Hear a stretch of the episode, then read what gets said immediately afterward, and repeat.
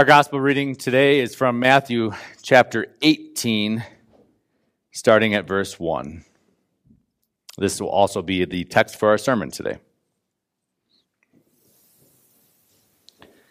At that time, the disciples came to Jesus saying, Who is the greatest in the kingdom of heaven?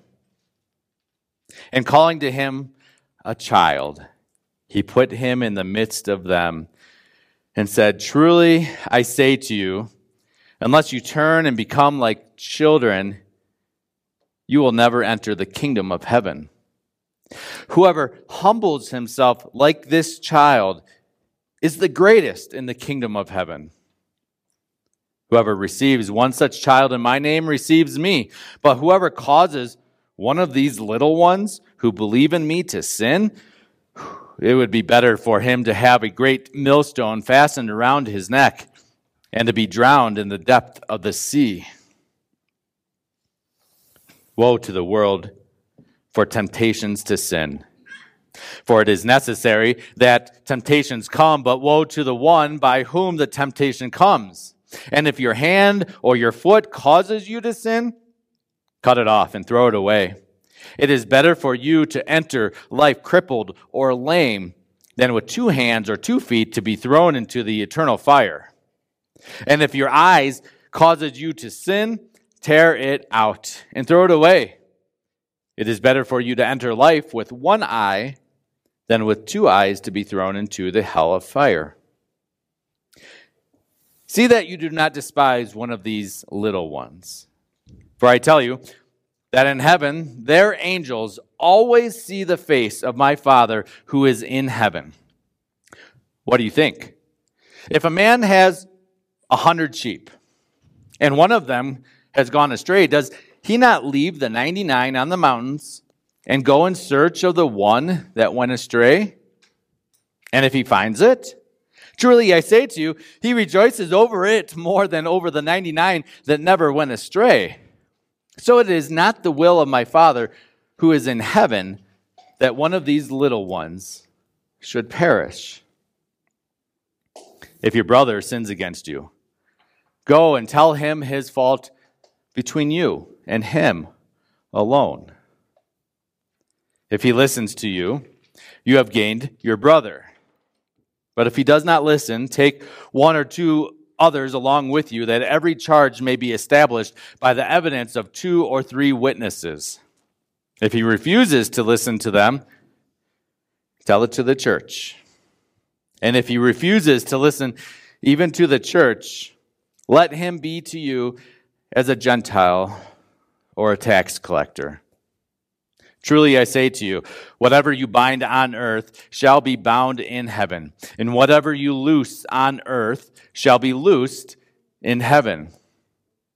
Again I say to you, if two of you agree on earth about anything they ask, it will be done for them by my Father in heaven.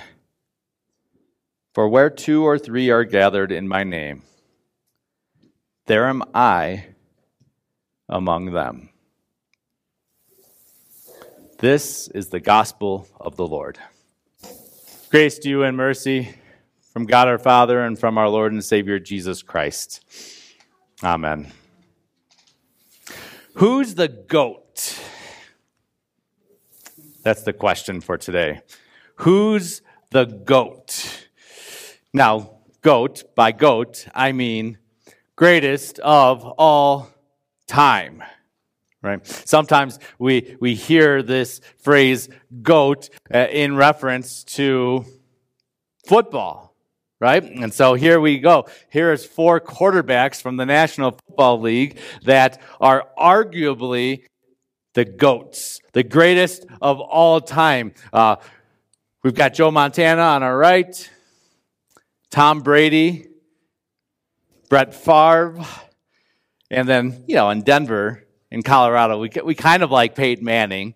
So that's something to consider. So are, are these the, the goats?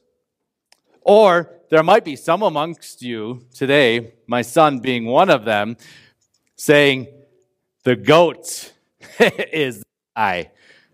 Patrick Mahomes. he will soon be the greatest of all time in, in football. We have football, but what else? Oh, who's the GOAT president in our country's history? Is it, is it Abraham Lincoln? Is it JFK? Is it Thomas Jefferson?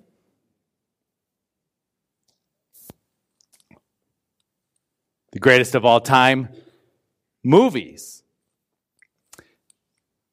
The Godfather. It's a pretty good one. Not going to lie. Oh, but then you got Batman, got some Toy Story in there. My personal vote would probably go to Lord of the Rings. Just saying. Who do you think is the greatest of all time? even here in our county, in our little county, uh, we, we, don't call it the greatest of all time, but we call it the best of summit, right? And you can vote for pretty much anything that exists in Summit County the greatest business, the greatest, well, uh, house of worship. CLC is on the ballot, just so you know, and we'll find out the results in a few weeks. Uh, greatest uh, doctor, greatest place to eat, all sorts of things. The greatest of all time, the best of, of Summit. And that is the question that we lead with today. In fact, that's the question that the disciples ask Jesus. And in 18, verse 1, Matthew 18, verse 1, it says this At that time, the disciples came to Jesus saying, Who is the greatest in the kingdom of heaven? Now, what were the disciples thinking of? Maybe they were thinking of patriarchs from the past, people like, like Moses, who led the people of Israel out of Egypt, out of slavery, and into the promised land, right? Or maybe someone like King David or his son, King Solomon, who built the temple in Israel.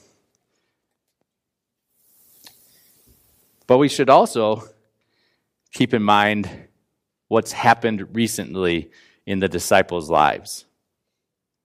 Jesus, in Matthew chapter 17, just before our reading today, Jesus takes three other disciples, Peter and James and John, up on a mountaintop. And what happens at that mountaintop? He's transfigured, right? He shows up in all his glory brilliantly white. And now that they've come down from this mountaintop experience, they wonder, well, who's the greatest? Maybe Peter, James, and John are thinking, well, it's got to be one of us, right? And then go a chapter before that in Matthew chapter 16, and Peter gives this bold confession You are the Christ, the Son of the living God. And Jesus says, Ah, blessed are you, Simon, son of Jonah. This was not revealed to you by man, but by my Father in heaven. And upon this rock, I will build my church. Peter? Ooh, maybe he's a candidate for greatest. Or, or maybe you know, today we would think who's the greatest in the kingdom of heaven? We'd think of someone like the Apostle Paul. I mean, the guy, there's an argument for him to be the GOAT, right? Like he wrote 13 books of the New Testament. Uh, that there's something to be said about that.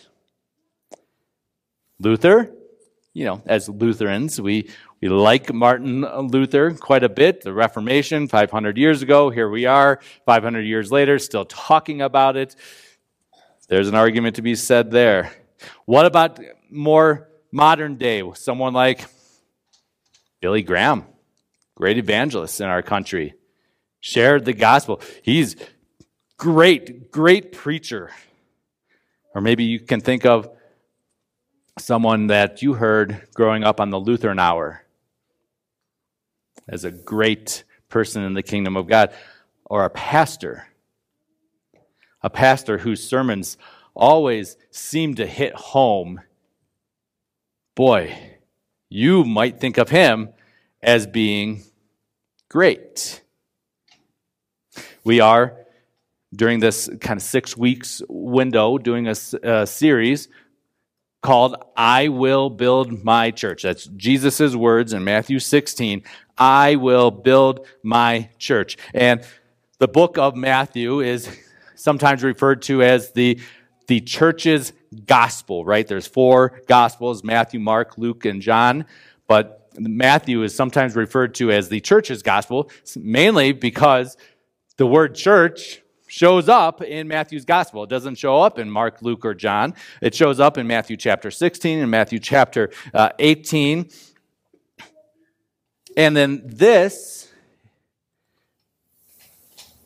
chapter 18, is referred to as Jesus's discourse or teaching to the church. Matthew's gospel has five core teachings. First one being maybe his most famous, uh, Jesus' Sermon on the Mount, right? And we've got the, the mission teaching, we've got his teaching on parables. Here we have specifically what's referred to as the discourse or the teaching or the sermon to who? To the church. And all of this teaching was predicated, was started by this question Who is the greatest in the kingdom of heaven? And that's where Jesus has a object lesson. He finds a, finds a child. Come over here. Let's see. Do we have any children? Ethan, would it, would it be okay if could you come up here and, and stand next to me for a moment? Would that be okay? Jesus says, You want to see the greatest in the kingdom of heaven, the goat. Behold, the greatest of all time. You may go back now. Yes. And not only great, but very polite. Thank you. But what does Jesus mean by holding a, a child in front of the disciples and answering this question? This is an object lesson, and you know what do we what do we see about children? Well, they're young, they're sweet, they're innocent. We love them, we care for them. That's all true. But I might venture to argue that that's not Jesus' point here. In order to understand kind of where Jesus is going with this whole idea of, of the children being the greatest in the kingdom of God, we need to understand the cultural context of Jesus' day. See, children, they were loved, but they were also kind of seen as, well, possessions of, of their adult parents. They were seen as, at, at best, maybe potential good, like what they could possibly grow up to be. But what were children when they were real small? Dependent dependence. I mean, we, we use that word in, I don't know, like insurance. I have to name who, who are my dependents, minors under the age of, I don't know, 18 or, or whatnot. Children, when they're real little, they require lots of work. It's exhausting to be a parent. Feeding and changing and dressing them caring for them, dealing lovingly with tantrums. In Jesus' day, as they traveled, children kind of dictated the pace of the group, right? Or maybe today it's uh, every hour on the hour on a road trip. What do we have to do? Stop and go to the bathroom because the kids need a potty break, right? Need to stretch uh, their leg. You see, Jesus' whole point in holding a child up uh, isn't because they necessarily have some sort of innate qualities within them. But he was using them as an example of the least in that world. Those that needed the most. And yet, in the kingdom of heaven,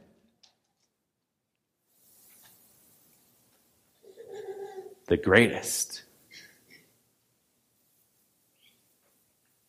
So let's, with that understanding, Jesus goes on and teaches, and he gives us this sermon. This child may have been there the whole time, may have asked politely, Jesus, can I go and sit back down now? That's either way, that's fine.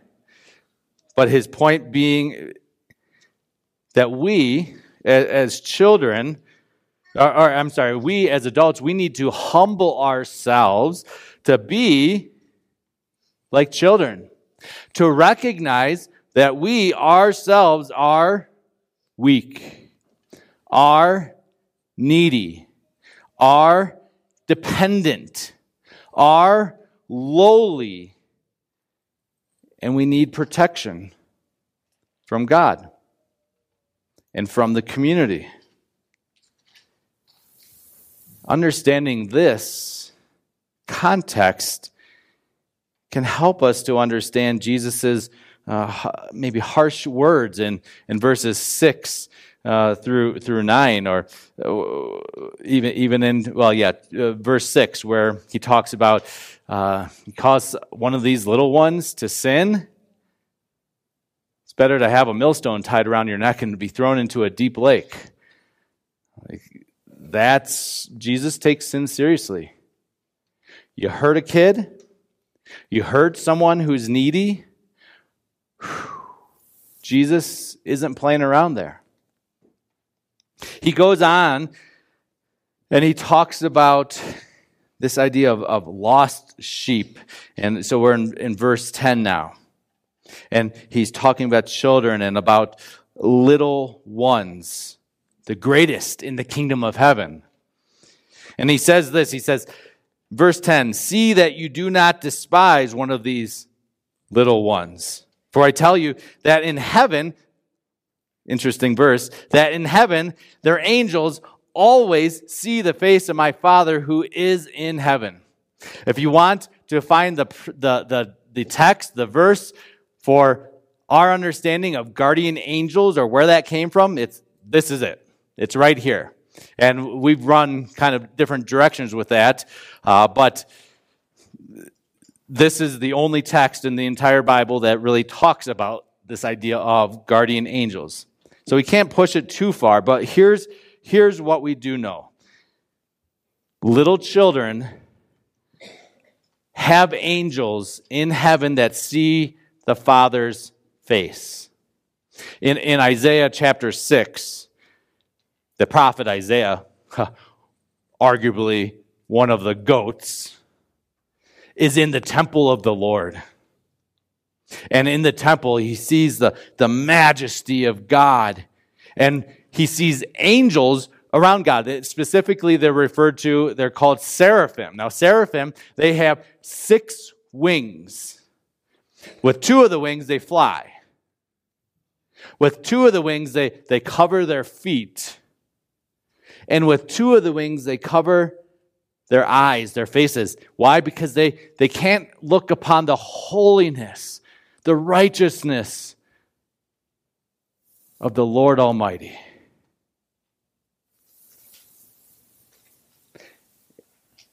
But who looks at God the Father? The angels of these little ones. What's Jesus' point? God cares deeply, immensely about these, these little ones. Then he, he gives this, uh, this parable. And the parable of the lost sheep. This is Matthew's version. Luke has a version of this as well. They're a little different. But in Matthew's version, he, he says this uh, you know, you've got 100 sheep, and the shepherd loses one. Hmm. Some have pondered maybe the way that the shepherd knew that he lost a, one of his hundred sheep is because he was safely putting them into the pen on the mountainside. One, two, three, four, five, 99. Looks like I've lost one. And he leaves them in this pen on the mountainside and he goes out and he searches for the lost sheep. Now, guessing here that none of us are, are literal shepherds today, or very few of us. Maybe, maybe a way that we can think about this in, in modern terms would be like, uh, say, say your personal net worth is, say, $100,000. Throw that out there for round num- numbers. You know, between your the equity in your home and your savings and those sorts of things. But you recognize, oh, I've lost a thousand dollars. Now, that's only 1% of your net worth. But is it important for you to find that $1,000? yeah, it is. You're going to go looking for that. And when you find it, whoo, you get to rejoice. Thank you, Lord, for showing me where this $1,000 is at. In the same way, the shepherd that finds that one lost sheep rejoices when he finds the lost sheep and can re- return it to the fold. The father, here's the point the father greatly desires that the little one who has gone astray from the fold be brought back in. This little one is the goat. Then Jesus teaches on brothers and sisters caught in sin.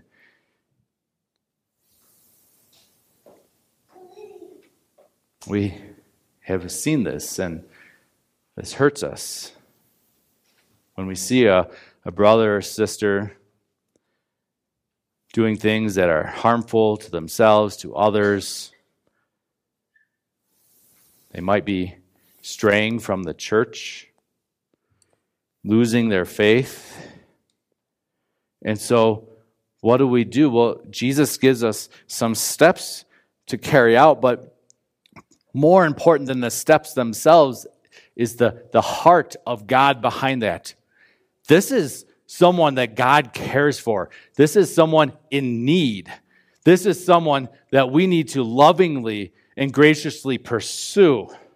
And so, what are the steps? Well, first, Jesus tells us go to that person, mano y mano, one on one, face to face, and lovingly and graciously and humbly share with them your concern about their sin. And if that doesn't work, then we take two or three witnesses, presumably others who maybe are aware of the sin in this person's life life and we lovingly and we graciously and we humbly go to this person and ask them to return to the fold to the church.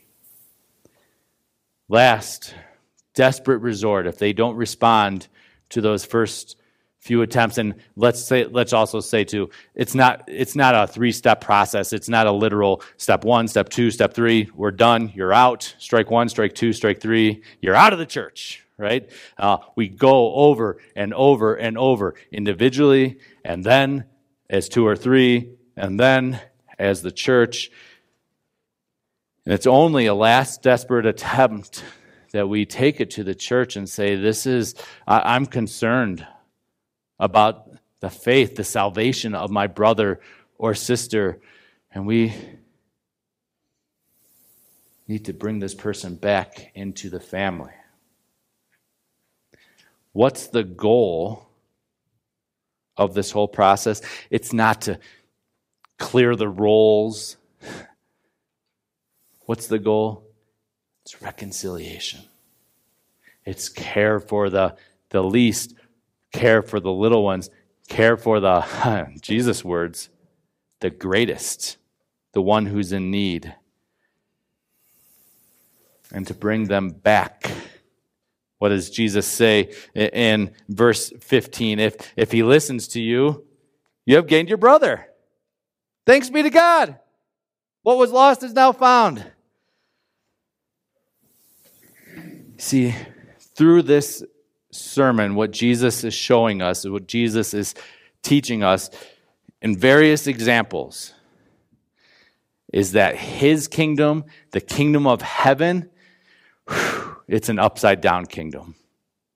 Compared to the ways of this world, what we think of as great, what we think of as status, as strength, is not what Jesus views as being great. Jesus essentially tells the disciples, You're asking the wrong question. Who's the greatest? Is it me? Oh. And he gives this whole teaching. The one in, in greatest need is the goat. Of course, we can look at this in Jesus' instructions not to cause a little one to sin. Of course, we can look at big sins, if you will, big sins, I put in quote, like human trafficking. Is that causing a child to sin? Oh, yeah. Or what about email scammers sending emails to elderly trying to rob them from their bank accounts? Jesus has some pretty harsh words for them, and they need to repent. But it might also be said for those of us here today that uh, when we, as parents, prioritize things like sports over being with the, the people of God, God gathered around God's gifts of grace and mercy, here to hear the, the gospel and to receive the sacraments, when we prioritize one thing over the other, if we're leading them astray, one of these little ones, if we're leading them out of the faith, take heed and repent. Or, what about uh, our need to take sin seriously? Jesus says, pluck the eye out, cut the hand off. Like, okay, Jesus is obviously speaking in exaggeration at this point, but that doesn't mean he's not serious. He takes sin seriously because sin hurts people. Sin hurts ourselves. Sin hurts others. Sin can be the thing that keeps us from the kingdom of, of heaven. Or we can despise the little ones. Maybe not hate the little ones, but, oh, little ones, they're just sort of unnecessary evil. Or we, we view little kids like kind of like a sitcom. You ever noticed in a sitcom that kids are almost like a prop? When they're cute and great in a, in a scene, they, they, that's wonderful. And then all of a sudden, the parents are off doing their thing without their kids, and you wonder, huh, where'd the little ones go? That's weird. We, it doesn't work like that in real life. We care for the little ones. Why? Because they're the greatest in the kingdom of heaven. Or our brother and sister who's wandering into sin, hasn't been in church for a while, is engaging in activities that we know that is unhelpful, that is harmful, and we just kind of wash our hands of it, pull the Pontius Pilate and say, eh, not my problem. And Jesus would say, You are your brother's keeper. And all of this can come from our wrong assumptions, our wrong understanding about greatness. Those people are the greatest in the kingdom of heaven. Jesus, he placed a, a child in the midst of them as he did this teaching. And Jesus, like a child, perfectly humbled himself, emptied himself to the point of death, even death on a cross. He did so, and as he emptied himself, he did so because he looked out at all of us and he said, You're the goats. You're the ones with greatest need. You need forgiveness and salvation, and only I can bring that. Only I can give that to you. And he dies on the cross for our forgiveness of sins so that we may have life, life everlasting. And he tells us at the end of this gospel, Matthew 28, that he like the child in the midst of them, that he is in the midst of us. I will be with you always to the very end of the age. Because I know how much you need me. In our worship services and in the Lutheran Church, we have what we refer to as confession and absolution, confession and forgiveness. And people sometimes have asked me, like, well, what, what gives you or any man the right to forgive sins? I can say clearly, in and of myself, zero, zilch, nothing gives me the right to forgive sins. But for whatever reason, Jesus, in his wisdom, has given that gift to pastors to forgive, to absolve, to loose the bonds of sin. And this text is one of the key texts that we take this from. Uh, in Matthew 18, verse 18, truly I say to you, whatever this is jesus talking whatever you bind on earth shall be bound in heaven that's that's sin and whatever you loose on earth shall be loosed in heaven. In Matthew 16, a couple chapters prior, verse 19, he says, I will give you the keys of the kingdom of heaven. And whatever you bind on earth shall be bound in heaven, and whatever you loose on earth shall be loosed in heaven. Jesus has given the office of the keys to the church. And notice both Matthew 16, Matthew 18, Jesus is specifically speaking in the context of, of church gatherings. And he allows me and all pastors to speak the forgiveness of sins. And what's the benefit? What do we get? the kingdom of heaven, the family of God, the church together. So, who, here's the question who's, who's the goat today? Who's the greatest in the kingdom of heaven? Is it, is it the young and unborn? Do we need to protect them? Absolutely. Is it the, the elderly? Yes, absolutely. Is it the immigrant or the refugee that needs protection? Yes. And just a side note, I found out a couple uh, days ago that one of the new children in Open Arms enrolling this year just started. His his family is a family of refugees from Ukraine. Hmm. Something to be said about that. What are the ways that we can care for them? Maybe just a phone call to check on our brother who we haven't seen in church for a while. How you doing?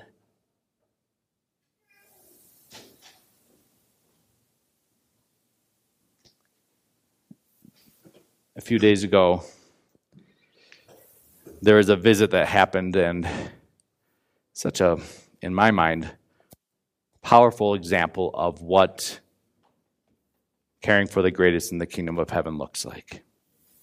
One of our members, Dr. Colby Jolly, extremely su- successful by the world standards, no question. She's smart. She's a, she's a doctor. She's one of the most popular and uh, greatest doctors in our county. In fact, she's in the running for best of summit doctor. Right?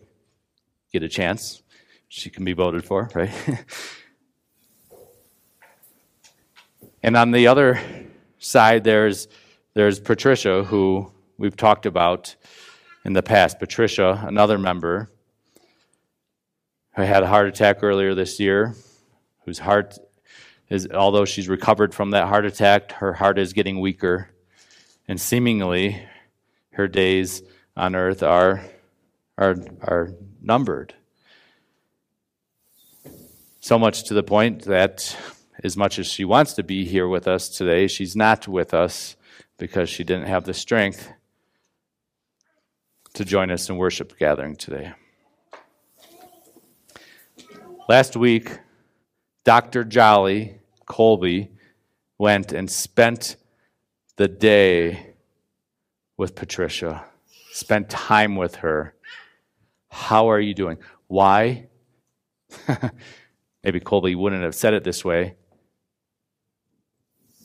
But because of the love of Jesus working in her heart and her understanding that Patricia is the goat in the kingdom of heaven. Who can we care for? Who can we love? And show the gospel of Jesus Christ to today. May we do so by his strength and he will build his church. Amen.